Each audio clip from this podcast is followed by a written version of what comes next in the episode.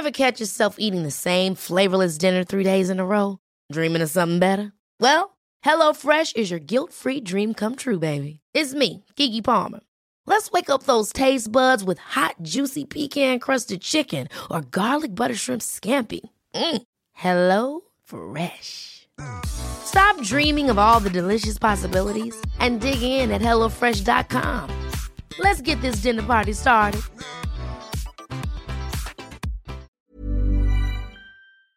This podcast is brought to you by Green and Black's Velvet Edition, a delicious range of sumptuously smooth dark chocolate.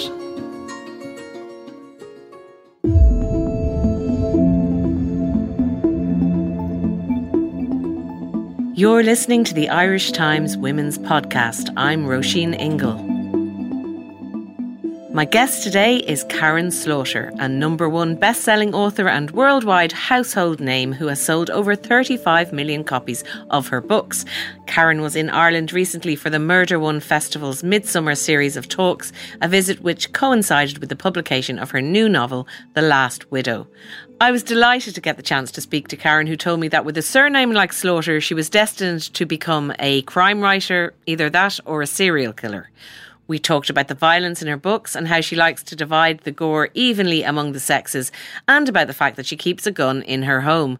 But I began by asking her about her recent experience of being interviewed by Piers Morgan on Good Morning Britain. Karin, thank you very much for coming in to talk to us. Uh, I have to start off by saying I just saw you were on telly with Piers Morgan. Yes. I want to ask you about that experience because Yes. it's not something we've all uh, experienced. What was it like? Well, it was very interesting because he was super nice and listened and uh, intelligent and all those things that you would want a man to be. Uh, and then the camera came on and he kept interrupting people, like just stepping over them. And I guess that's kind of why people watch him. Uh, either to love them or to hate them, which as a brand is a typical brand for a lot of people in the news business. Well, what he was, was asking interesting. you, he was asking you about Killing Eve, wasn't he? And about how, uh, you know, Phoebe Waller-Bridge had said that um, that it's empowering to have uh, Yeah. women doing the violence. uh, Let's say, Yeah. for so long, there were women were just the victims in these stories. Um, what, what was your take on it? Well, you know, one one thing that I I you know because you think about all the brilliant things you're going to say, and then the cameras roll, and you're like, hey. Uh, one thing I I thought was that it's a very feminine way of killing, right? Because the fact that shopping is involved and. She's buying clothes for her. I mean, a, a typical feminine thing. I'm most of my stuff comes from Amazon. I'm going to be honest, um, or the Sports Authority. But uh, I, I just think that it's a really fresh way of saying it. And I mean, Phoebe Waller-Bridge. My God, she's so freaking clever, and Fleabag is amazing. But honestly, I, as a woman, I am super happy to see those sorts of stories. And men have been getting these kinds of stories for years where they're the hero or the anti hero, and no one complains about that ever. And we get one really fantastic show where a woman is doing nasty things and not crying about it. And they're, oh, no, no, no, no, we can't do this, we can't do this. But I absolutely love it. And I think, especially right now, universally, women are so pissed off. Yeah. And to see a woman have that kind of power and control and indiscriminately murder, I mean, we've all felt like we've all been in a situation, I think, where we've just thought, you know, if I had a gun in my purse, this would be over, right? And it could be at the shopping center or it could be at your kid's PTA, parent teacher meeting, or, you know, any number of those things. But I just, I'm so sick and tired of not being listened to and not being trusted to know my own mind, my own body, my own choices. I mean, I'm just sick and tired of it. And I'm so disgusted by all the rhetoric that's going around about controlling women because why can't they just trust us? And why can't we fight back as one? Because there are more of us than there are of them. Yeah, I mean, I'm feeling Trump as the spectre of Trump has come into this conversation now. I, I mean, it's it's awful. What's we've talked about it a lot on this podcast, Alabama and the various ways that they're trying to row back uh, Roe versus Wade. Um, how are you about that? About Trump's America? About living there as a woman? Well, I think he's a symptom of a disease that's been festering for a long time, and I think part of the th- the the equation is that people are tired of not being listened to in general and government not working for them, systems not working for them. We have the great idea of the American dream, which a lot of um, Irish suckers bought into and got on a boat and got there and they were like, wait a minute, what happened? Um, and, but I think a lot of Americans are realizing we're, we were suckers too to believe that because the, the American dream works for a particular type of person and they're generally white and they're generally male. Um, and it's a bill of goods and and white men have been so smart. I'm, and I'm talking in general terms, not all white men. Let's just say that. Um, but they've been so smart throughout history with propaganda to make us believe that they are the better, uh, superior race uh, who can run everything. And they've done it mostly through cheating. You know, and they say, well, everybody has an opportunity, but then they only promote or hire people who go to their club or who's the son of their friend and who knows the white man handshake and plays golf and all this stuff, right? And I think people are figuring that out. But I also think that for a really long time, the world revolved around us and now it's not. And other people have voices and opinions. And, you know, I love, love my dad. He's a fantastic dad, Hillary supporter. And he said to me a while ago, he was talking about the 1970s how great it was. You know, you could just do things on a handshake, and if you got caught speeding by a cop, you could give him some money and you were fine. And I said, well, yeah, if you were a white person, right? But let's talk about Jim Crow. That wasn't so great. Let's talk about the civil rights movement, the feminist movement, all of these things that you know where people were saying, wait a minute, I want to be in on that, where you can get those benefits too.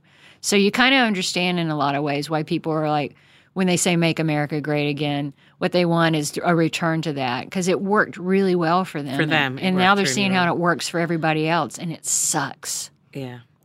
Um, I, I, am sorry I had to ask you that question because any American comes in here, it's immediately like, yeah, I feel like a, a, monkey in the zoo. They're like, they're, you know, grooming me and saying, "Hey, well, tell us about this. You know, how sorry. do you feel about abortion?" Um, we've had great news about abortion in this country, you know, a year ago yeah, when we, yeah, we repealed the Eighth. So that's so it feels like, and a lot of people have said that, especially American friends of mine coming over here and seeing us almost as a beacon, you know, right. of what can be that you can actually progress instead of going backwards. But I suppose America also reminds us how vigilant we have to be, yeah, and how we tenuous. can't take anything for granted, Absolutely. even when it happens. Um, you spoke of your dad there, so let's go back to your childhood. Um, I think it's really interesting how you began writing your stories. You're you're one of uh, four girls, three, three, three girls, three. and you were the youngest. Is that uh, right? Yes. So your stories were a little bit about your, and they were always quite violent. Uh, uh well, I didn't age. know that they were particularly violent. Um, my dad would pay me twenty five cents every time I wrote a book, and most of the books oh, were good dad. All right, so mm. he's like teaching me how to work already. but most of my books were about my sisters being mutilated or murdered, or they would disappear, and I wouldn't have to deal with them anymore. You know, just the dream of being an only child. Yeah, and how did they take that? Well, so the demographic for my work was above the age of 15, firmly above the age of 15. Anyone below that, except for me, didn't really enjoy it. Um, so I didn't really market to that age group. Uh, but my dad was delighted and he really encouraged me to do more. And I think that's probably where I got the idea that I should write things down and be a writer, mm. and I've loved it ever since. And you grew up in the South, and mm-hmm. but the thing, so the things that you were writing and the the way you were, you know, the imagery you were using wasn't necessarily that kind of, you know, what a nice little girl from the South should be doing. But your dad encouraged it; he didn't mind the content. He did, you know, because he told us really dark stories, okay. and the, many of them were cautionary tales, like the little girl who left the refrigerator door open and died uh, or the little girl who touched the air conditioning thermostat and died. Uh, so he was really sending us some strong messages there. But he loved scaring us too. He absolutely that was his favorite thing to do. And it, whether it was in the summertime, he'd get on the roof and stamp around and then say, "Oh, is that the gremlin who eats little girls who don't listen to their fathers?" Um, it's I, all making sense now, Karin. Yeah. So he he my my childhood was one of terror thanks to my father. And actually, you know, this is um this is maybe something that it would make sense to Irish listeners particularly because he does he does have that very dark kind of sense of humor. but when we were little girls, uh, when my grandmother died, she was buried in the Sodom Cemetery, where all the slaughters are buried. Great fans of sodomy, and um, there was a preacher buried there who was buried with a telephone because he was afraid the rapture would happen and he wouldn't be raptured, so he would have to call someone. And there was an actual telephone in there, and it's like it's sort of like Harry Potter's the most powerful magician, but he still needs glasses. It's like, you know, I think if Jesus wants you or God wants you, He's going to be able to resurrect you. You know, you're not going to have to phone a friend. Um, but there was a, a telephone. This this was before cell phones, right? So there was a telephone line coming out of the actual grave up to a telephone pole. And my dad, when we would visit my grandmother, would make us go under that telephone pole and between the wire, and we would shudder and you know just freak out all the time about it. And usually it was Easter, so we were wearing our little pink dresses and the underwear with the ruffles, and which was weird. My sister was 16 by then. Um, but we would go under this. And one time, my dad had a bell behind his back. And remember, telephones used to sound like bells. Yeah, yeah. And he rang this bell right as we passed the grave. We have been in therapy, each of us, for years and have no recollection whatsoever of how we got back to the car. But what we do know is we were all piled in the floor of the back of the car covered in urine. And with your so- frilly knickers. covered in yes, with our, our and our our saddle Oxfords. And so when you know when people tell me that my books scare them, I think at least you're not covered in urine. So, Karin, it all seems quite inevitable then, in Yes. a way, that you either sort of got completely scared of all those things, or you just went full into it, which is Yeah. what you ended up doing as a career, Or serial killer. or serial Yeah, killer. I There's a few options, Yeah, but you chose the sort of the least worst, maybe seemed option. less nighttime work.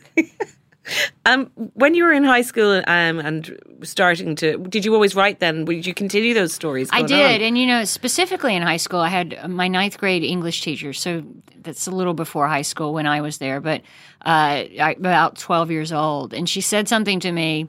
It was the best thing anyone ever said to me was, which is, "You're a very good writer, but you could be better." And my first thought was, "Well, who the heck does this woman think she is? I'm perfect."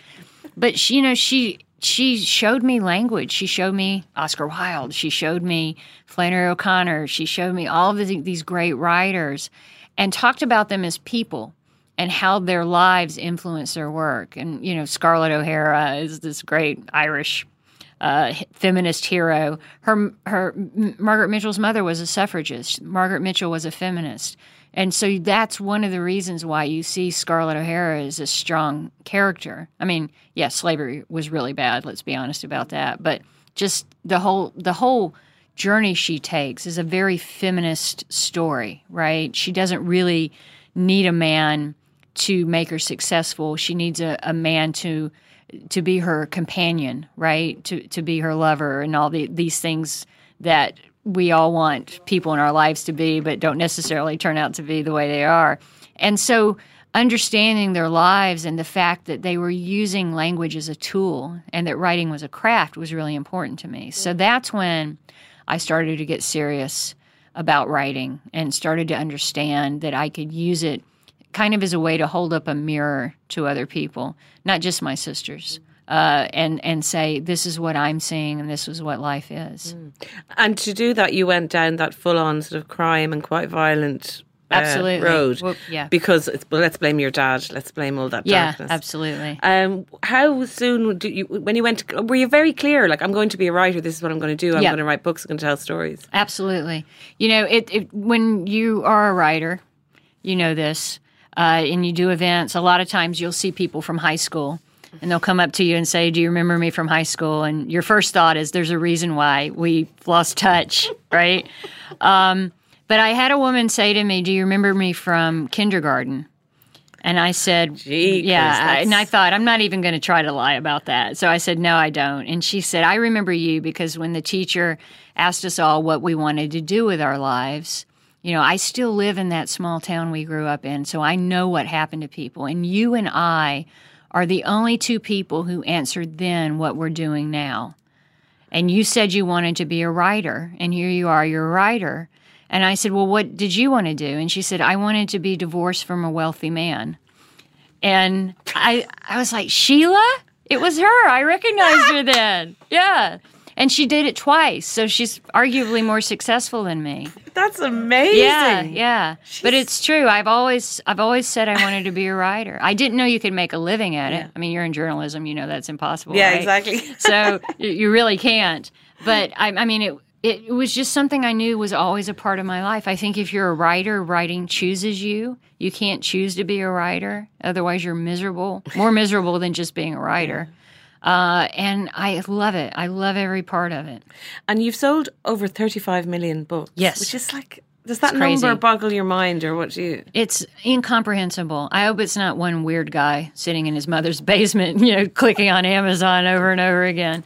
Um, but I, it is, it's something that I really can't think about when I, especially when I write, because I need to drown out all the noise, and it needs to just be about story and character. And and I write books that I want to read, and so that's all my focus is on is not the numbers or well i hope people buy this. I hope i'm mm-hmm. number one in ireland. That would be great. You know i don't think about that until the book comes out and then i really want it to happen but those moments when i'm just me and the story that's when i'm my truest self. The Irish Times Women's Podcast is brought to you by Green and Black's Velvet Edition. Sumptuously smooth, dark chocolate.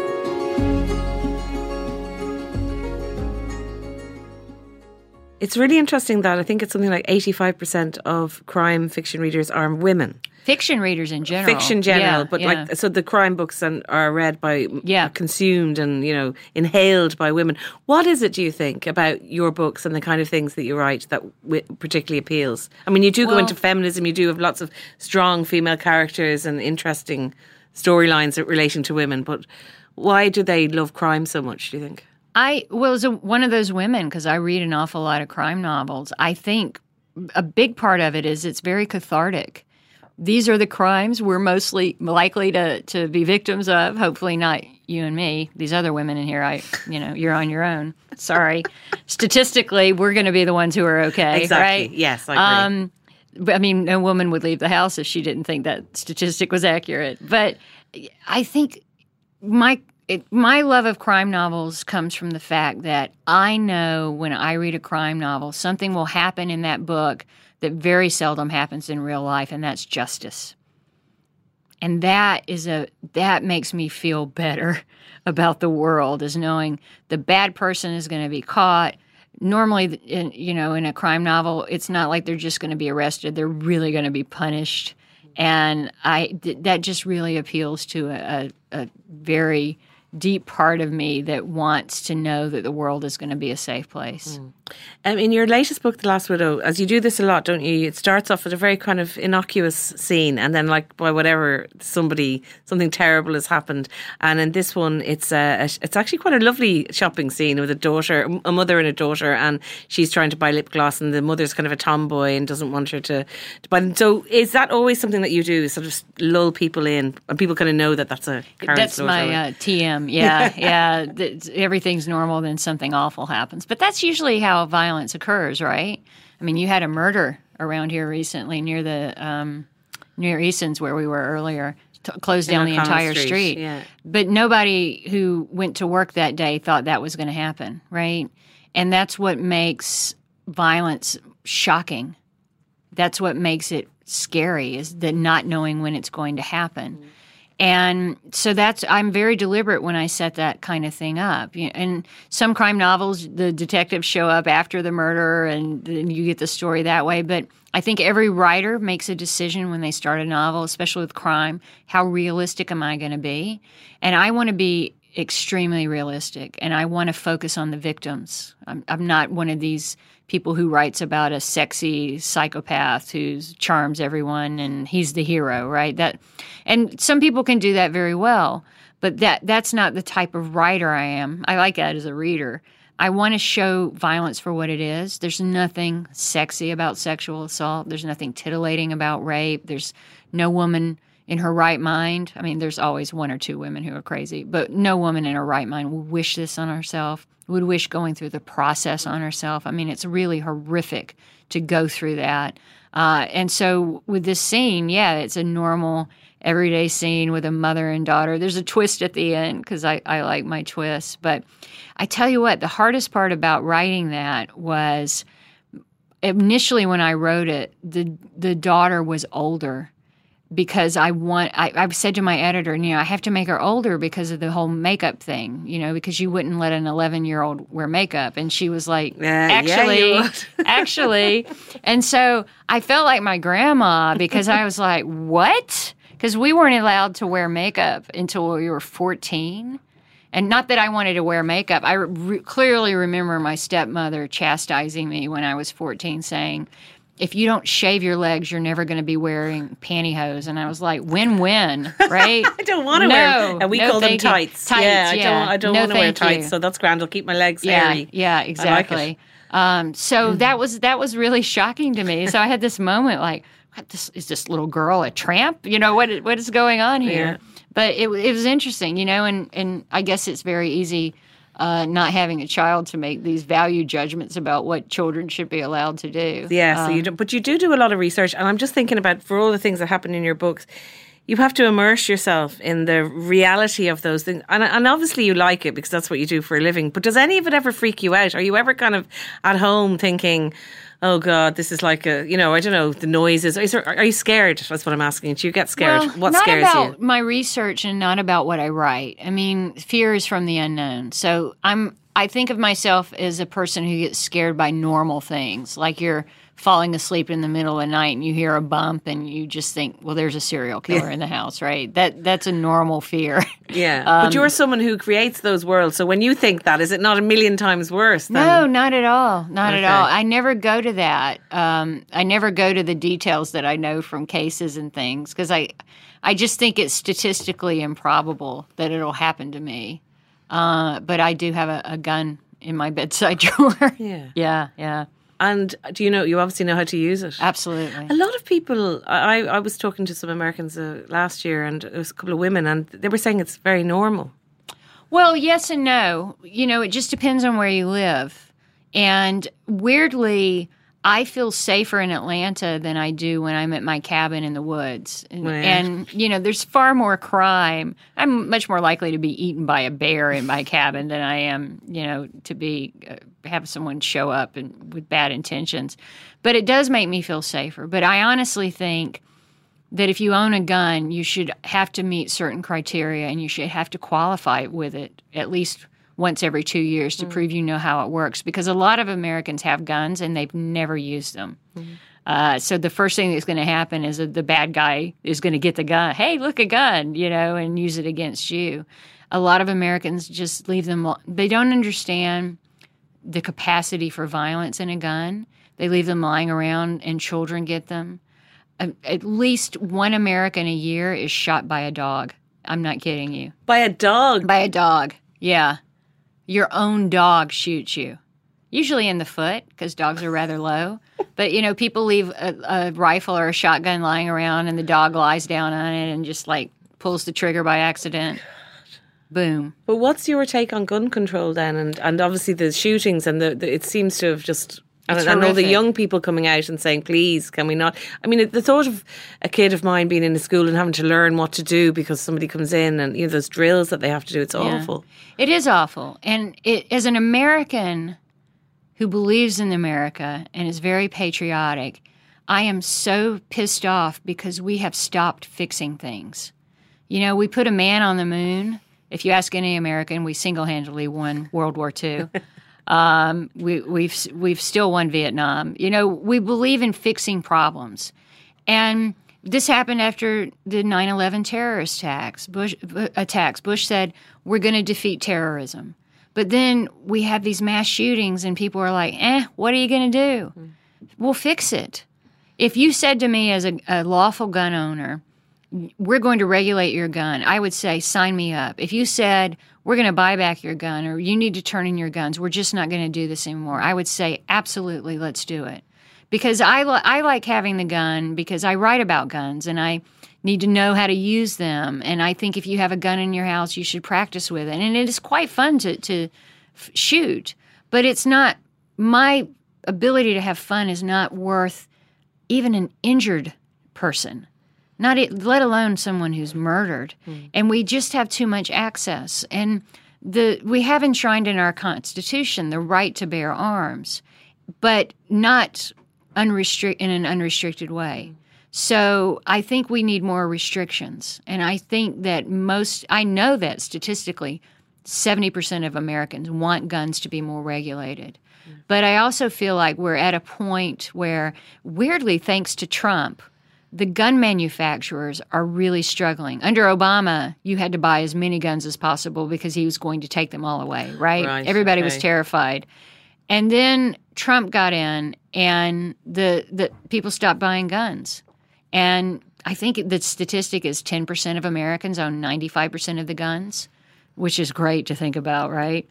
But it, it really, I think, is this younger generation who's saying, you're not going to take care of us. We're going to take care of ourselves. The And same they're, thing's they're doing happening- it with the environment. I was just going to say, but Yeah, climate yeah. change, it's really interesting how I think it's because they've been exposed and they know so much more at such Right, an earlier age than we did because Yeah. we didn't have, you know, the internet and everything else. Yeah, I'm kind of at that point in my life where I think if I can survive air conditioning still being around, I'll be happy.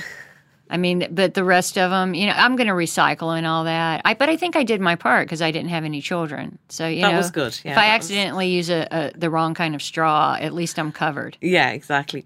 Um, talking about the the genre of crime fiction, and if you look at the hierarchy of what we consider to be important and not, literary fiction, so called, is right up there. Does that annoy you in any way that there's kind of books are held up, you know, it, it have have more kudos than others just by virtue of I don't know they might sell two copies, but they're somehow better because whatever well, I mean, there's there's several issues around that. One is screw them, I don't care. I I'm very happy to be in crime fiction. It sells the most copies. Um, and you know, if you're going to do a job, you might as well be in the most successful part of the, the field. Um, but I also think that it's not just literary fiction that gets more review space. It's literary fiction by men. oh yeah, well, So Goes that. you know the VIDA the VIDA study that's done every year. Disproportionately, men get more attention, reviews, that sort of thing, and it's not even the fault of men that this happens because a lot of the gatekeepers at these newspapers are women, and some of them, not all of them, were brought up during a time when only one woman could be successful. And so there's that kind of competition there of picking and choosing. And, um, and in many ways, I'm reminded when I talk about this of Carol Shields, a remarkable writer who passed away uh, several years ago. And I remember listening to one of her last interviews. She, I mean, she won all kinds of prizes, Pulitzer Prize. And she was asked by this interviewer about the disparity between reviews and that sort of thing. And she said, you know, anytime a man writes something, it's just going to be considered more valid. And I thought, my God, if this woman at the top of her field thinks that, I am screwed. And so I made a decision to stop caring about it right. because it's just going to happen and I'm going to speak out against it. I'm not going to do events with men who have said in the past that men write better than women. I'm just not going to validate them. And I'm going to speak my mind, but I'm not going to sit around being furious about it. Mm-hmm. Another big thing for crime is is Netflix and things being made into films. You've got a couple of projects at the moment on the go, and that's two standalone books: the the Good Daughter and Pieces of Her. Yeah. am I right? How do you feel about that? And are you involved in the scripts, and do you do you think you're going to get really involved in all of it, or be sort of at a distance? Well, I'm kind of both because the thing is, Pieces of Her is already in production and well, not filmed yet, but they they've got the scripts. When you get it, when for me, what happens when I write a book is I get a lot of calls from people from Hollywood and they pitch their ideas and that sort of thing. And the woman who called about Pieces of Her, Char- Charlotte Stoudt, She's worked on uh, Homeland and House of Cards. Uh, there's a great series on in the U.S. right now. I'm sure you'll get it called Verdon Fosse about Gwen Verdon and Bob Fosse. Okay. Um, she's just a magnificent writer. And she really had insight into the characters. And then suddenly I was talking to a producer, Bruna Papandrea, another woman who uh, produced Big Little Lies and Wild Okay. and Gone Girl. And then I'm talking Is to she a- working with Reese Witherspoon then? Yes, she was. Yeah. She was her partner. And then I was talking to Leslie Linka Glatter, who's worked on Mad Men and oh, just a ton of different shows. And it all happened to be women. And they just really got these characters intrinsically. And I was very excited about that. And we, we got the green light from Netflix. I've read this the first script and I'm really happy with it. Hopefully, we'll have casting news in a few months and then start filming, and, and it should be out next year. So, are you enjoying all of that? It's a very different world in some ways because your writing is very solitary, sitting down, producing things, and this is a real collaboration, isn't it? It is, and that the word collaboration is why I've never wanted to be a TV writer or a script writer because um, I love your honesty.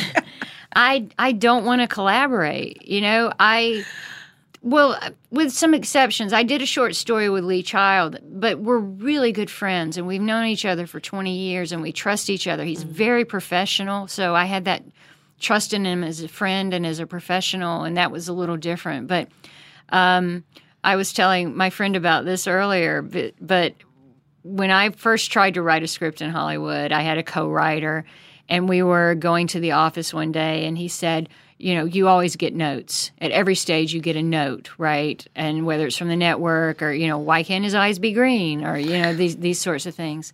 And he said, you know, Trevor had a great uh, note on the second act, and I said, okay, well, who's Trevor?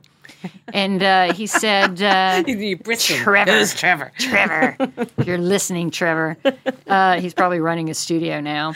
Uh, and he said, oh, Trevor's our intern. He's in high school, but he's a real old soul. What? And I thought, screw you, Trevor. I've written 15 books by that time, you know? So it was then that I decided I don't want to be a screenwriter. Okay, that was there the are some people that. who love it. Gillian Flynn, she loves that collaboration, and Megan Abbott, and you know they like that. And I, I, I maybe I'm, I'm either too arrogant or too stupid or both to You'll take both. notes from Trevor. Yeah, Trevor's not. Yeah, no, but leave Trevor. Also, the it. title of my sex, sex tape. Okay. Tell me about your writing. Are you in the cabin in the woods? Are you very disciplined? Are you, what do you do? What time do you get up? All that sort of stuff. People are very interested in that. Well, I am. I I do have this cabin, and it's pretty isolated. My da- dad's down the street, um, so sometimes I'll open the door in the morning. He's left soup for me and cornbread, uh, and left a note to make sure I bathe, that sort of thing. And uh, important note. And uh, you know, I just I go up there. I'm completely isolated. I get up in the morning, usually about seven, and I start writing. And I don't stop until I can't write anymore, and then I go to sleep and I wake up and do it the next day. And sometimes that's 15 hours, sometimes it's 12 hours, but it, it's pretty intense. Is there any wine involved here? Whiskey? No, anything, I don't no? drink. I don't smoke. I don't do. Dr- I'm very boring as a writer. I am. I'm clearly not Irish. Clearly, because uh, uh, I just I never. If I'm going to have that kind of caloric intake, it's going to be a cupcake.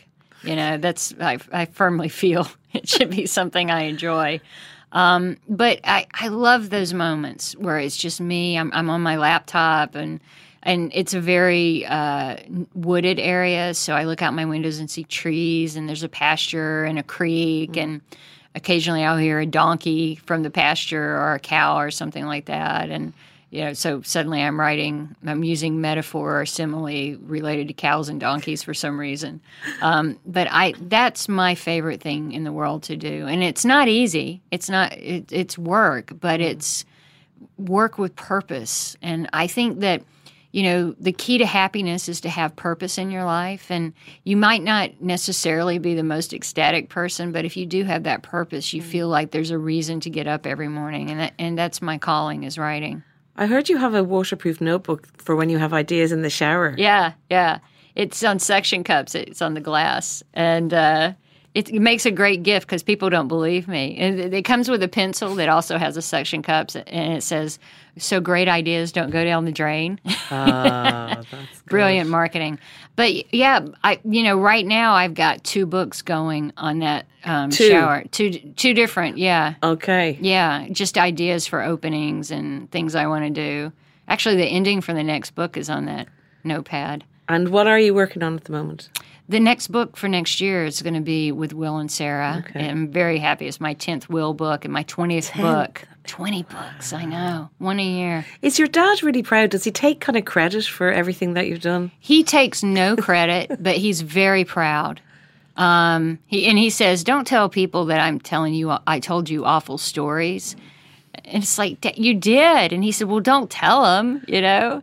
Um, but he he's so proud of me. He doesn't understand why anyone would pay me to write stories when he I, I think because he got it for a quarter. He's like why are they paying more than a quarter?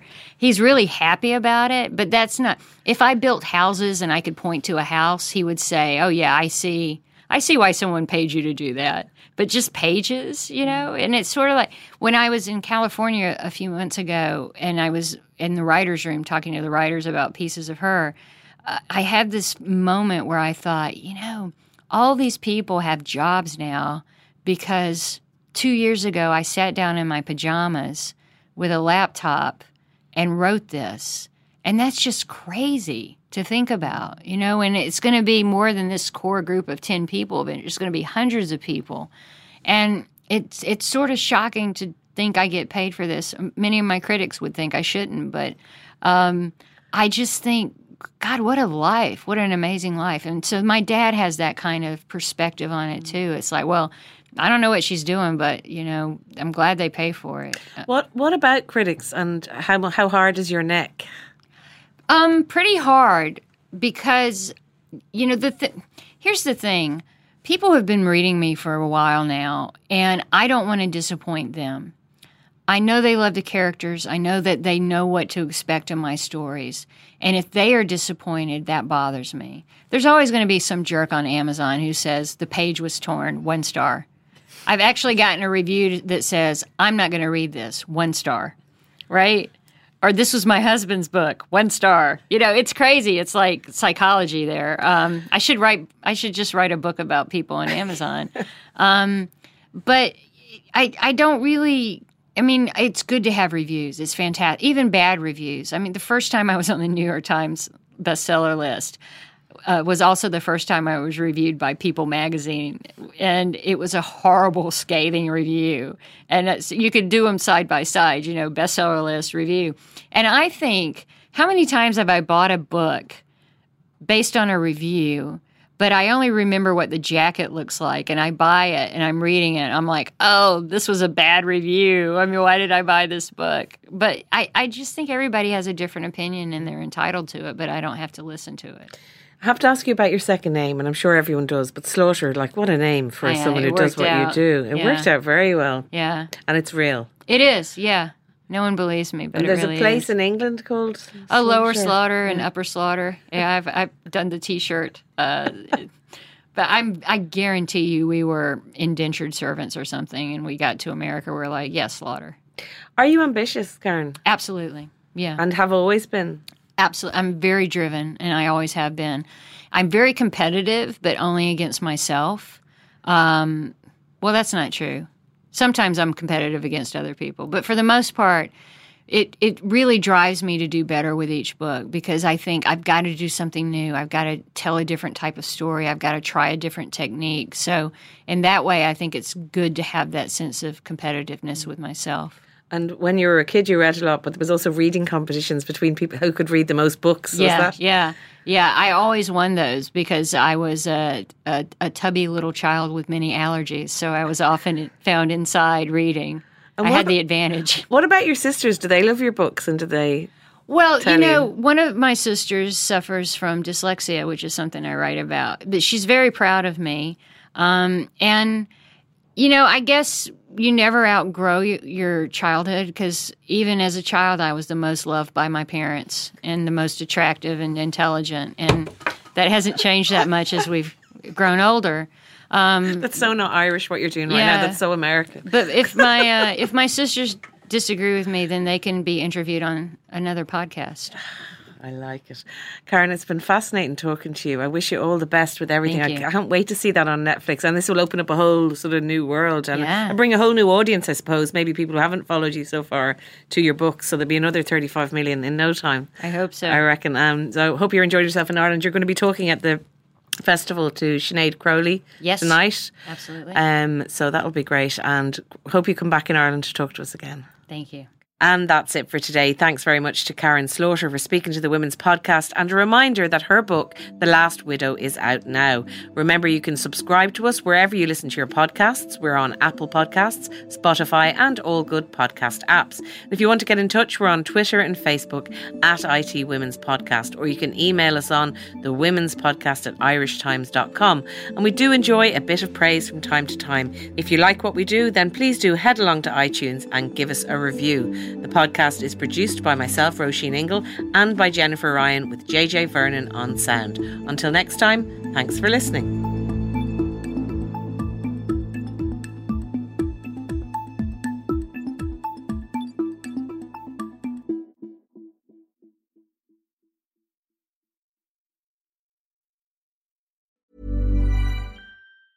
Ever catch yourself eating the same flavorless dinner three days in a row? Dreaming of something better? Well, HelloFresh is your guilt-free dream come true, baby. It's me, Keke Palmer. Let's wake up those taste buds with hot, juicy pecan-crusted chicken or garlic butter shrimp scampi. Mm. Hello Fresh. Stop dreaming of all the delicious possibilities and dig in at hellofresh.com. Let's get this dinner party started.